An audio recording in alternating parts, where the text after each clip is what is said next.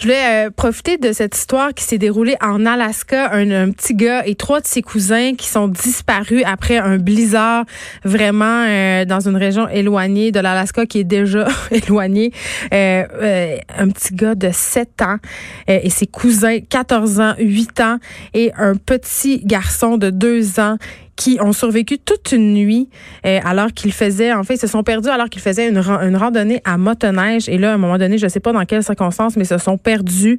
Blizzard, ça avait plus été où. Ils ont essayé de rentrer chez eux. Ils ont commencé à avoir froid et un des, des garçons a décidé de creuser un trou dans la neige. Ils ont survécu en protégeant le petit garçon de deux ans toute la nuit. Et là, je me suis dit que c'était une bonne occasion euh, de parler euh, de survie en forêt l'hiver avec Geneviève Lavoie, institutrice de survie pour les primitifs. Bonjour, Madame Lavoie. Hey, allô Geneviève, euh, je suis bien contente euh, que tu nous invites pour parler de tout ça aujourd'hui. Ben oui, parce que ça a toujours l'air d'arriver à d'autres ces histoires-là. Tu sais là, je lisais ça, c'est une nouvelle qui est sur CNN, euh, cette histoire complètement qui finit bien. Heureusement, là, les petits garçons ont survécu. Il y en a un qui a des engelures sévères aux mains, mais quand même, il va s'en sortir sans trop de séquelles. Mais c'est ça, tout le monde se dit ah ça va arriver, ça arrive pas, ça arrive là, on vit en ville, tout ça. Mais il y a eu des, des situations ces derniers temps. je pense entre autres à pas l'hiver dernier, mais l'autre d'avant où il y a des gens qui sont restés pognés sur l'autoroute pendant des heures dans le froid. Ça peut aller vite l'hiver. Il y a eu tous les, les incidents aussi en motoneige et je me suis dit pourquoi pas essayer de, de donner des indications aux gens de qu'est-ce qu'on peut faire quand on se retrouve isolé dans une situation partant de grand froid, partant de froid, puis qu'on est on n'a on pas de ressources. Mais c'est une très bonne question parce que c'est sans être une critique sociale. De nos jours, on est habitué de vivre dans une société de confort. Ben Donc, euh, principalement, on, on pense plus à prévoir au pire. Ah, peut-être quand on va, euh, disons, à la plage, là, avec les enfants, on va penser à porter les petits flotteurs, des choses comme ça. Ça, c'est une façon de prévoir et de prévenir une situation que son enfant se noie ou, ou meurt, peu importe. Mais c'est la même chose quand on va en voiture. On sait qu'on peut avoir un accident, on peut avoir une trousse de premiers soins. En hiver, on s'entend que ça couvre six mois de notre vie ici au Québec. Mais il faudrait au moins prévoir euh, une source de chaleur, euh, des couvertures, des vêtements supplémentaires, euh, des choses qui pourraient nous rendre plus visibles. Donc, je voudrais des, des bornes de, de, de, de signalement de détresse, des choses comme ça qui peuvent nous aider à nous faire retrouver. Parce que, disons, dans le cas d'une tempête de neige, la voiture peut être recouverte très rapidement. nous, on, on, a de la difficulté à trouver le chemin. Donc, c'est toutes des choses qui seraient très utiles à prévoir. Parce qu'on est, on est très dépendant de la ville, en guillemets. surtout nous, les Montréalais ou les gens qui habitons dans les grandes villes. Je pense à Québec ou à Toronto, par exemple. On se dit, ah, il peut rien arriver, j'arrive, j'habite en ville, mais c'est pas vrai. Et est-ce que tu me trouves hystérique si je te dis que l'hiver, avant de faire un trajet en voiture, même si je m'en vais à Québec, c'est sur l'autoroute 20, euh, dans mon coffre de voiture, j'ai découvert une chandelle, des barres des, des bas d'habit neige pour mes enfants et tout le kit. Ben exactement. Donc on a quatre besoins de base à combler dans une situation de survie.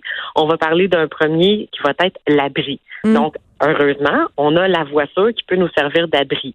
Mais cet abri-là, il faut le chauffer. Donc, on peut soit avoir des petites chandelles à l'intérieur si tout est fermé. Faut ouvrir une fenêtre. oui, et ouvrir une fenêtre.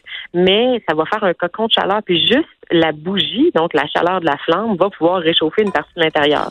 Donc, on peut aussi utiliser euh, le fait qu'on peut allumer le moteur de la voiture s'il nous reste assez d'essence pendant un certain temps. Là, une voiture, ça peut rouler longtemps. Là. Je sais que c'est pas super écologique, mais... Mais il y a le monoxyde de carbone aussi. Il faut se méfier, c'est neige, non?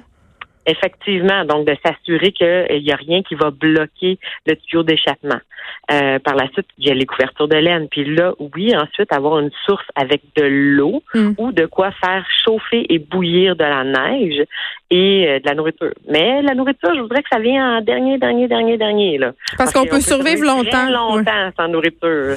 Les gens vont penser tout de suite, ah, j'ai vraiment faim mais il faut qu'ils pensent à se trouver un abri puis à se réchauffer en premier. C'est le froid qui est le plus dangereux, euh, je crois, Geneviève Lavoie. Puis là, on a parlé des voitures, mais parlons maintenant des motoneigistes, parce que euh, c'est un sport très, très populaire et il arrive parfois euh, qu'on se retrouve en panne, qu'on se perd, mais là, on n'a pas d'habitacle, on a juste des vêtements de motoneige.